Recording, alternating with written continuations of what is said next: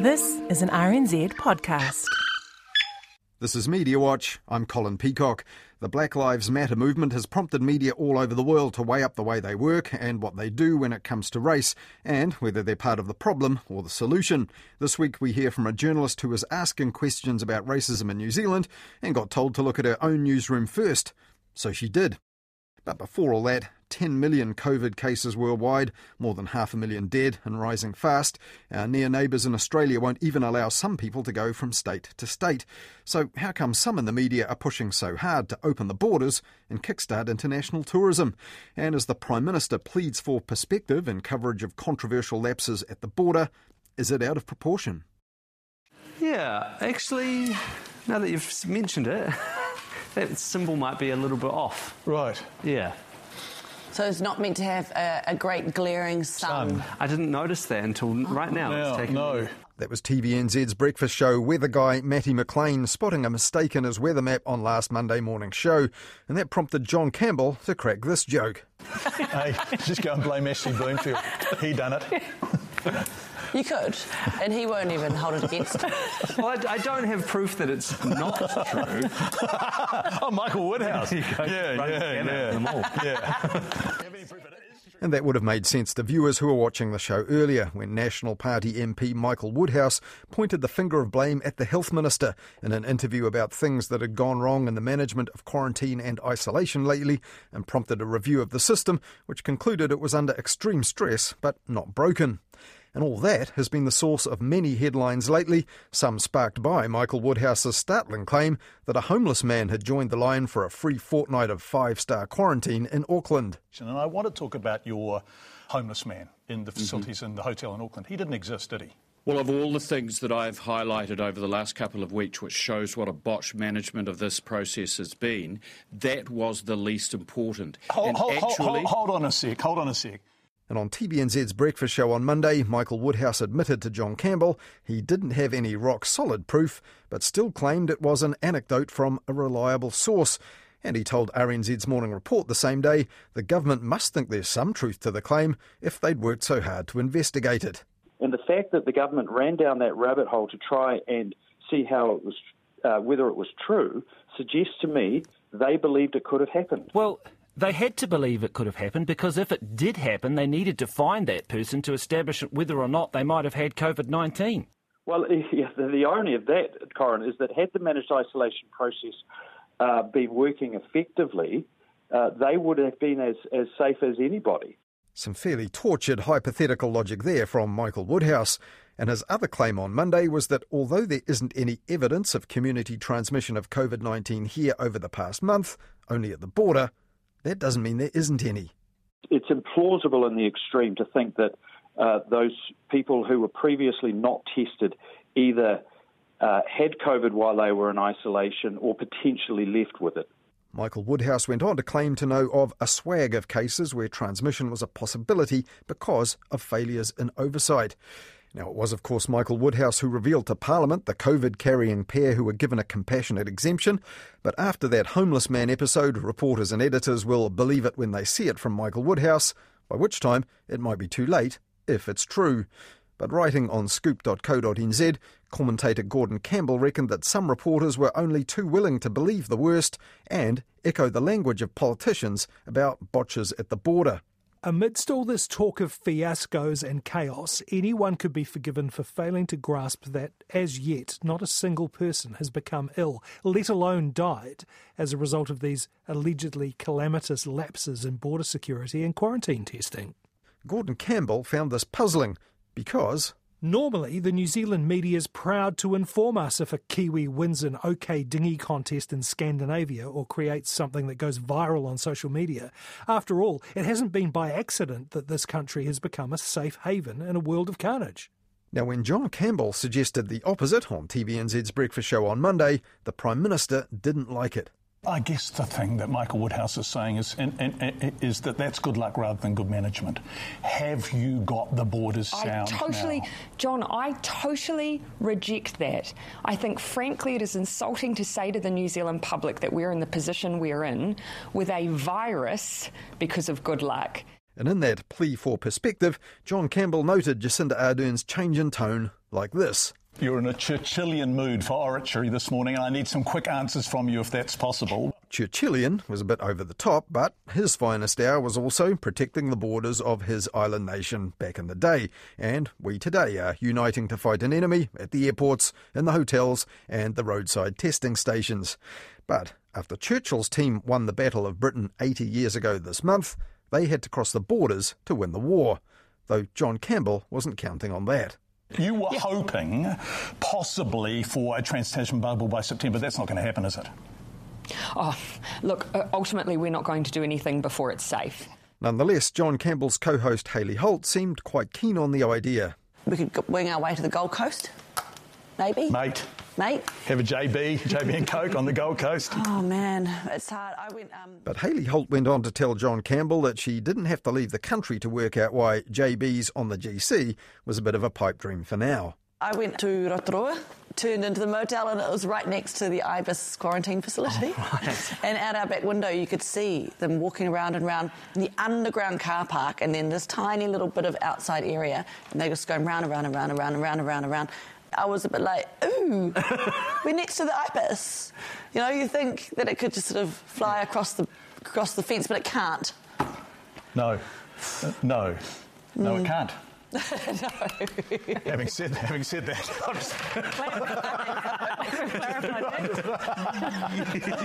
That's right. And as the nervous laughter died down there, co-host Jenny May Clarkson reminded breakfast viewers why a trans Tasman bubble was not a goer just yet. Making news this morning, officials in the Australian state of Victoria are stepping up efforts to squash its COVID-19 spike after a further 49 cases were reported. More on that. But in spite of all that, some in the media this past week have been insisting that the reopening of borders and travel overseas was not for some other time in the future. In the Sunday Star Times last weekend, Stuff's political editor Luke Malpass said New Zealand could end up a COVID free cul de sac for the rest of the world. Unless a second wave of COVID sees the globe drift into a Mad Max type world, with New Zealand becoming a beacon of civilization, we can't simply live shut off forever and his fear was shared at length by News Talk ZB's Mike Hosking with his listeners this past week. So Europe's open, the borders are down, the planes are flying, the trains are going. And so the question is, how long are we going to keep our borders closed and what's our plan? Well, bookings are indeed being taken in the UK in anticipation of limited travel next week between some European countries, including the UK, Germany, France, and Spain. But it's not true that Europeans are on the move en masse for their holidays just yet. Despite plans to restart the tourism industry, the latest UK Foreign Office advice, for example, states that Brits are still not permitted to travel abroad. But Mike said we should be thinking about letting travellers in here as well. There's really nothing stopping us opening with Australia, and there's certainly nothing stopping us opening with the Pacific Islands. Now, one thing that's stopping us from opening up to travel right now is, of course, that no one would want to come if they have to do two weeks of quarantine, which is required.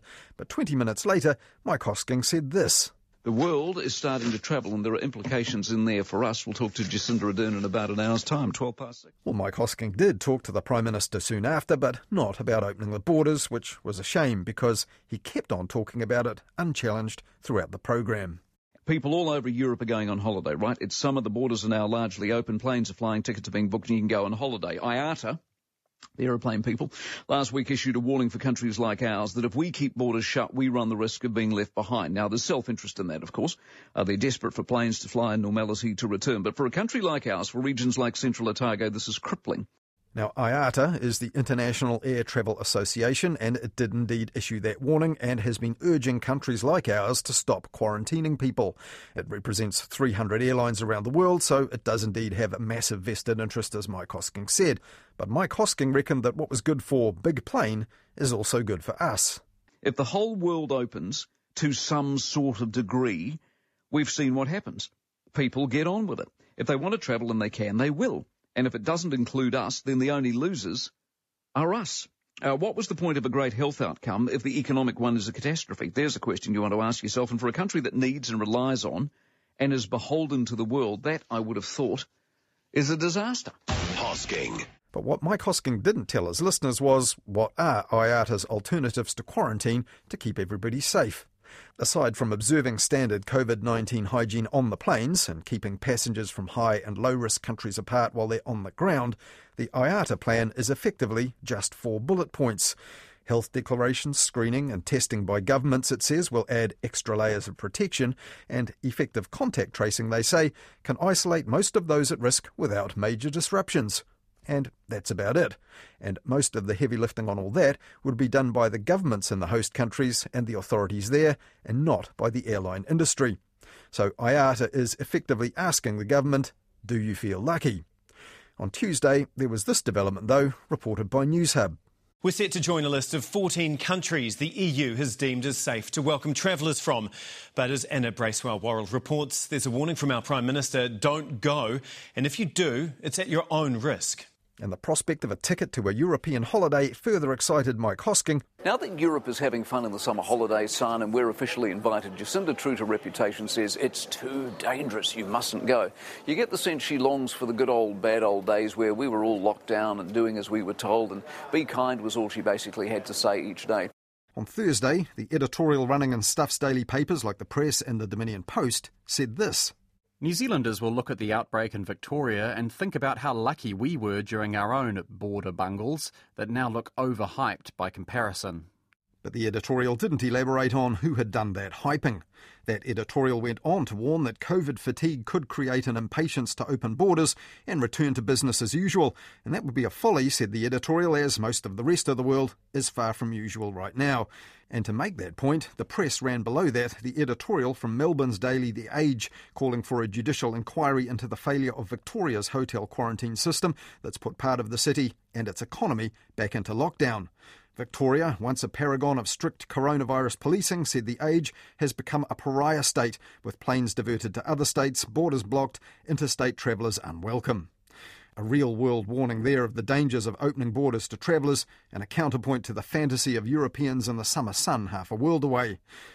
Mike Hosking reckoned we rely on tourism to the tune of about 12 or 13 billion dollars a year. It's actually 40 billion dollars all up in total spending annually, but just under 60% of that is spent by us taking trips at home and not the foreigners who are currently locked out. Also on Thursday, Air New Zealand's chief executive Greg Foran wrote to customers to say domestic travel demand is now increasing and Air New Zealand's even flying more customers to Queenstown right now than at this time last year and he said the increase in demand had enabled Air New Zealand to rescind the redundancies of over 100 cabin crew. Flying in COVID contamination from overseas, you'd think, would quickly jeopardise that too. Europe's borders are opening, even to us, as Mike Hosking said on News Talk ZB this week.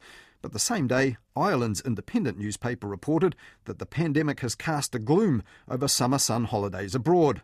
Many holidaymakers are wondering if they're worth the hassle and if their trip will be the relaxing break they'd looked forward to. Ireland's chief medical officer said in the paper that people who'd booked a getaway abroad should back out because of the risk of picking up COVID 19 and bringing it back. And this was also in the news the same morning. The former Chief Science Advisor, Sir Peter Gluckman, former Prime Minister Helen Clark, and ex Air New Zealand Chief Executive Rob Fyfe believe an extended delay will cause huge damage to the economy. They say the strategy of eliminating COVID 19 is not sustainable and must be updated, and they believe the border can open safely with an intensive testing regime and better contact tracing. Sir Peter Gluckman told Morning Report that now is not the time to open up the borders, but it is the time to plan for how it could be done and to look at how places like Taiwan are already doing it and the contact tracing that we'd need to have in place, which we don't have now. Sir Peter did many more interviews on Friday on behalf of this power trio who previously held big jobs. And Newshub at 6, for instance, saw it as very much a direct prompt to the Prime Minister. Reprimanded over keeping New Zealand's borders closed by three people she admires, including her former mentor, Helen Clark, and her own former science advisor. Zach Fleming reports. Sir Peter Gluckman says we need a reopening plan, which implies he doesn't think we have one. Now, some people resented the fact that these three commanded so much media attention with the so called conversation paper, which was only three and a half pages long, light on detail, and raised no fewer than 22 separate questions. And on Newshub Nation this weekend, the Prime Minister hit back, challenging Sir Peter's backing of tech and phone based contact tracing systems. But this is what Sir Peter, Helen Clark, and Rob Fyfe wanted, presumably a debate in public and in the media about how best to reopen our borders when the time comes. On his site, politik.co.nz, Richard Harman said all this was also in tune with Sir Peter Gluckman's mission to link together a small number of small advanced economies around the world, including New Zealand, and scientific experts cooperating in ways that diplomatics and political leaders around the world seem to struggle with during the current crisis. And that sounds a bit more like a plan that the media could examine rather than the lobbying of overseas airlines and tourism and pundits pointing to Europe's holiday hotspots in a bid to speed up the opening of borders.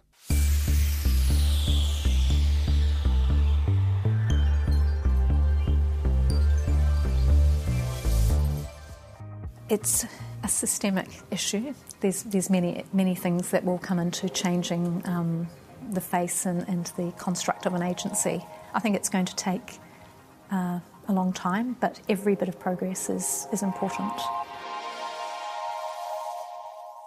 That was the voice of Kim Pick, the executive creative director of ad agency VMLY&R, and there she was speaking about the ad industry here in a new video in a series called The Faces of Our Industry. That's described as a celebration of the diversity within our sector by the ad industry's umbrella group, the Communications Council, which produced that series with sponsorship from Google. From gender balance, diversity, and inclusion, there are waves of progress happening across the board, says the Communications Council, and clearly it wants us to know about that. But in her video released on Tuesday, Kim Pick also said this. There's been a um, huge amount of interest and energy around this at the moment, and my hope is that it's not going to go away and it's not one of those things where you have activism for a short amount of time and then it disappears. Because unfortunately, historically, that is the truth that every 10 years, issues flare up. You have a lot of energy and promise around them, and then they go away, and it goes back to being the way it was before. So there does appear to be a new energy that's happening at the moment, and I do believe that's going to make a difference. Well, right now, much of the energy she was talking about there flows from the Black Lives Matter movement. Like many other industries, advertising, entertainment, and news media are all weighing up what they do, how they work, and whether they're part of the problem or the solution. And here at Media Watch, we'll be looking at how the media are responding to this and what they do to try and counter racism and improve their diversity. And this week, Hayden Donnell looks at how one journalist who was asking questions about racism here in New Zealand got told to look at her own newsroom first, which was awkward but she did, and then wrote about it. On Monday, the Herald carried a column with a surprising headline. It read, Why I Found It So Hard Writing About Racism in New Zealand for the Herald. In the column, journalist Teuila Fuatai details how a conversation with Black Lives Matter organisers prompted her to abandon an article she'd been asked to write on racism in New Zealand and instead turn the spotlight back on the Herald itself over its record on race.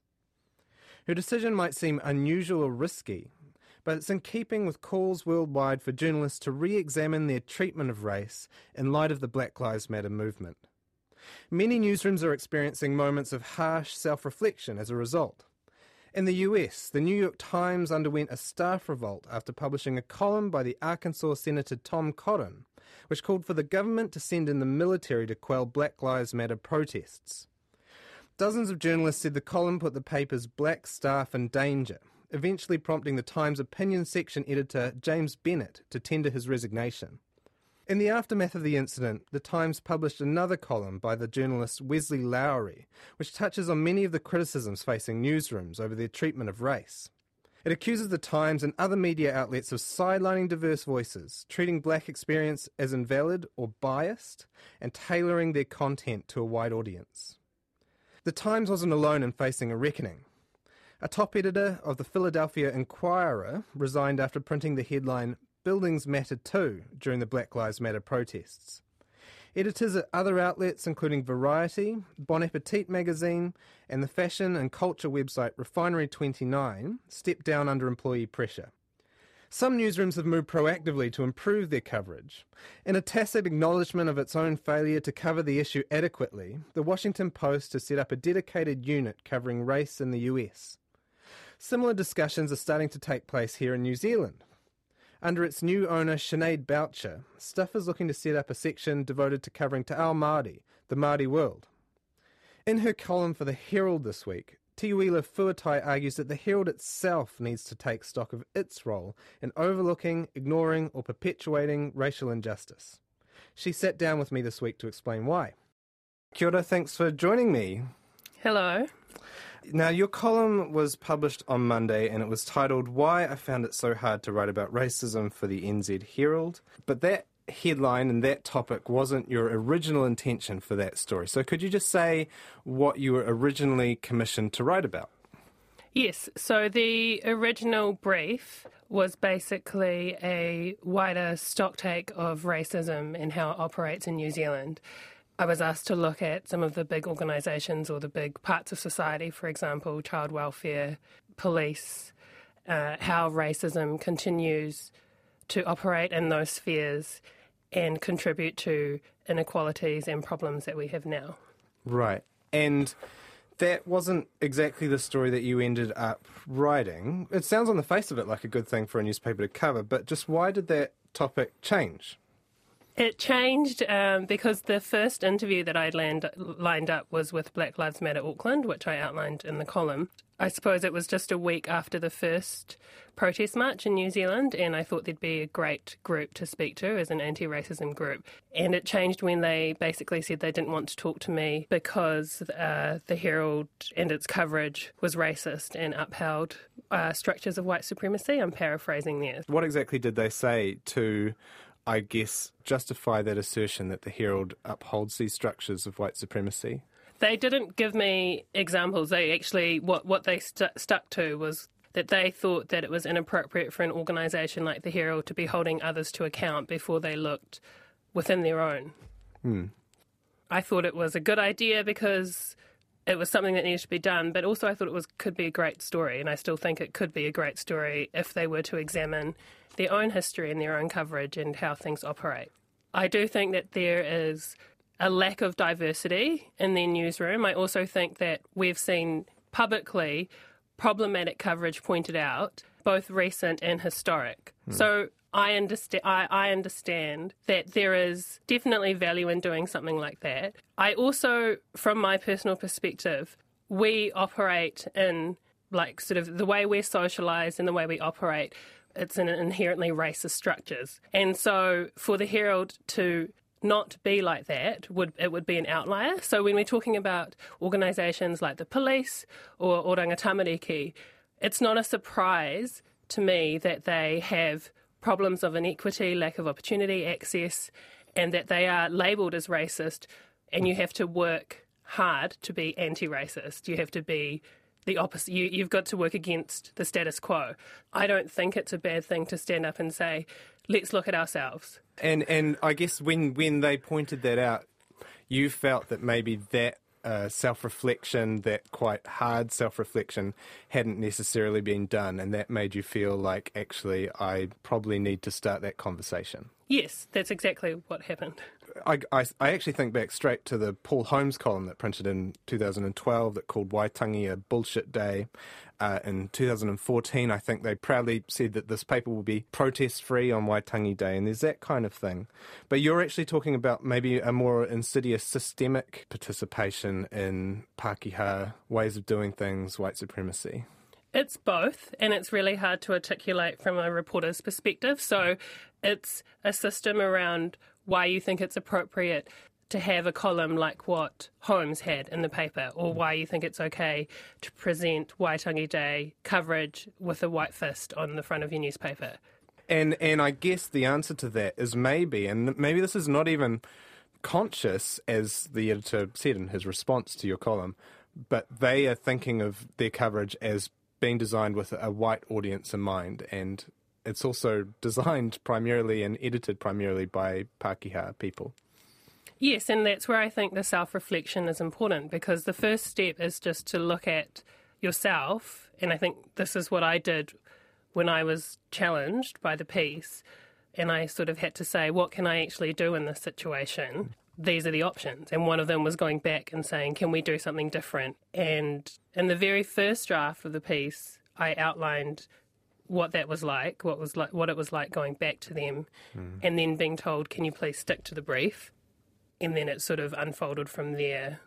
So this was actually quite a wrangle with the editors. So can you describe that process? You went to them saying, "Look, I think we need to do some self-reflection," and they said, um, "Yeah." So I went back to the editor I, I, I, de- I dealt with, and I said, "This is what they've raised. I actually think." It's a good idea. I gave an example of National Geographic had done a racism audit in 2018 uh, for their edition leading up to MLK Day. So I said it's been done in the past. Could could we look at doing something like that? That was the first phone call. and we had a bit of a break, and then the second phone call was, please just continue doing what this is. And by then I had decided that I could take the brief and just say yes to the brief, sorry, and then outline through my own words why it was challenging to mm. continue down the path that they were asking. I guess this is this is personal for you, right? Like this is you're a Pasifika journalist. You're one of very few people of color that are probably working for the Herald. There's not actually very enough Pasifika journalists in the country. Yes, I, it was definitely personal, but also I suppose what really helped was speaking to those two women, Anjum Rahman and Tamatha Paul. Mm. When I spoke to them, they kind of outlined the things that they do in their own immediate environment to try and combat what they th- what they see as racism and inequalities. And so I took that back to myself and I thought I can't actually address com- the composition of their uh, editors. I can't do that from my position.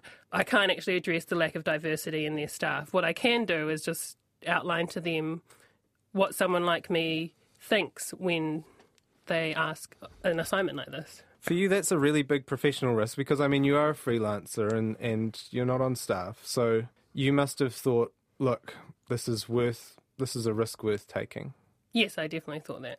I guess you're you're trying to make a difference to one of your places of work, but they they're not alone in this. This isn't just about the Herald. This is a media wide issue, isn't it? Like there, there, there are not enough Māori and Pasifika uh, journalists, not enough people of colour in general in newsrooms across the country.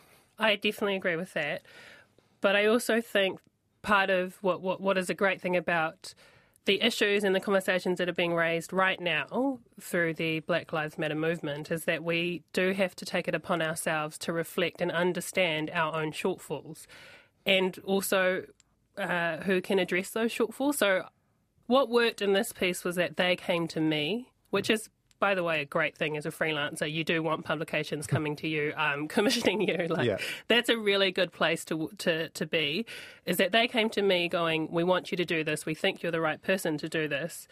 And so, in that sense, I suppose I had a bit of leverage to react in the way that I did and send back a piece like I did. I, I guess though you- you're talking about a quite a small scale re- uh, interaction between a freelancer and Mm. a company, but but they still have a lot of the power, right? The the editors and the people in charge of the company are the ones that really make these decisions and decide what to publish and Mm. shape the news agenda. Is that where, really where your concern lies? Because we talk about like Māori Pasifika journalists, but actually you note in your piece that all of the editors that you dealt with, I think, are Pākehā. Yes, so all the ones that I certainly deal with are Pākehā. I don't think it should be put on someone like me to try and push people who are in those positions of power towards having a more representative and more wholesome newsroom. I can't do that. And for them to do that as well, they have to understand the value in that. So understand that in 10 years' time, your audience and your readership or your viewers you want to be right there with them and understanding the issues that and the conversations that they're having and part of that is looking at the makeup of your newsroom to do that you've got to understand the value like i said in the piece the value in actually diversifying What would you like to see from the Herald from here on out? I think it would be a really great move for the Herald and, and us, because now I'm there talking to them about it, to do a type of examination of their past coverage. Um, I think that's a good starting. You would encourage other news organisations to do that, including places like RNZ. Absolutely. But I also think from audience perspective, like from a reader's perspective, if it's done properly, it'll be a really fascinating examination of a part of New Zealand history. And that's almost like an educational resource when you think about it. Hey, thank you so much for speaking to me. You're welcome. Thank you for having me, Hayden.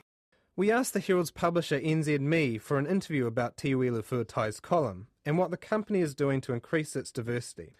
They declined but pointed towards the statement published below the column by NZ Herald editor Murray Kirkness.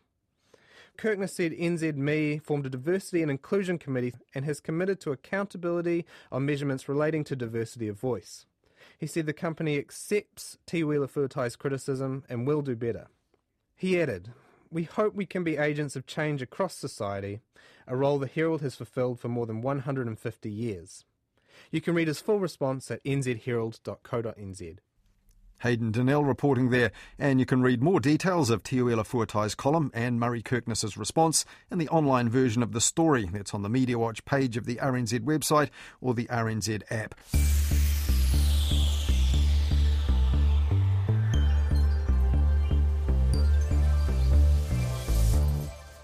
And finally, on Media Watch this weekend, last Tuesday, the front page of the Dominion Post was filled with the heartbreaking story of a young forestry worker and father, Piri Bartlett. He died in 2017 from injuries suffered while doing one of the industry's most dangerous tasks. His employer eventually admitted that it had failed to keep him safe, and Piri's partner and mother are pushing for changes now to what is one of New Zealand's deadliest industries for workers. And that exposure on the Dom Post front page will help. But the following day, the health and safety angle on the Dom Post front page was not exactly at the heart of its story. Under the headline Gridlock City Again, the Dom Post reported on a slip that closed one northbound lane of State Highway 2 on Monday afternoon, one which kept News Talk ZB's time saver rush hour traffic updates busy for four hours while no one was rushing anywhere in the capital. Northbound traffic is absolutely crawling, and that still goes back through the Mount Vic Tunnel, the tail, and still busy if you go Wadestown or through Ngaio as well. Several commuters told Stuff it was the worst traffic they'd ever encountered, and it was the same story on RNZ. We've never, never, ever had it this bad before. We could have driven up to Wanganui by now. And what made people more mad was that when NZTA posted social media alerts at 3pm, its images didn't show a great deal of stuff blocking the lane on the side of the road where the slip fell. And many people couldn't understand why what looked like a mere dribble of debris from a distance could cause such chaos for the capital's commuters. And among them was pollster and pundit David Farrar, who tweeted this. 15 years ago, a staffer would have just grabbed a broom or a rake and cleared the small amount of dirt in 10 minutes. Instead, 40,000 people spend hours in traffic as we take risk management to silly degrees. The Dom Post story on Wednesday began like this. The slip that shut down Wellington's roads on Monday could barely even be considered a slip. It was, at most, three wheelbarrow loads of dirt, most of which wasn't even on the road. But it was clear from even a glance at NZTA's photo, which was also on the Dom Post front page, that you need a pretty mighty wheelbarrow to move what must have been several cubic metres in just three trips. But as the Dom Post story on Wednesday went on to make clear, it took more than four hours for contractors to reopen the lane because the bank alongside the road was threatening to give way and needed to be secured using a large excavator. So clearly not a job for a wheelbarrow or a guy with a broom. And there was another reason also for caution, as NZTA's regional manager Mark Owen told Morning Report on Tuesday. And also we've got some overhead power wires above uh, where the slip was, and the crews had to get in and remove some of the loose material that was above as well. Mark Owen went on to tell Morning Report on Tuesday the debris eventually filled three trucks, so even three wheelbarrows wouldn't have helped. And as for the time it took, well, NZTA's Mark Owen said it took a while to get the excavator in place to make the clearance because of the volume of cars already on the road. We've seen traffic sort of head back to um, sort of 80 to 90% of, of normal. So, the main reason that many cars were held up for such a long time in peak time after that slip came down on Monday was that there were so many cars on the road in the first place. Turns out the so called new normal post lockdown is actually the old normal when it comes to commuters and their cars in the capital. Well, that's all we have for you in Media Watch this weekend, but we'll be back with more on the media with Midweek Media Watch, talking to Karyn Hay on The Lately Show at about 10.30 next Wednesday. And then we're back again with more Media Watch at the same time next weekend here on RNZ National.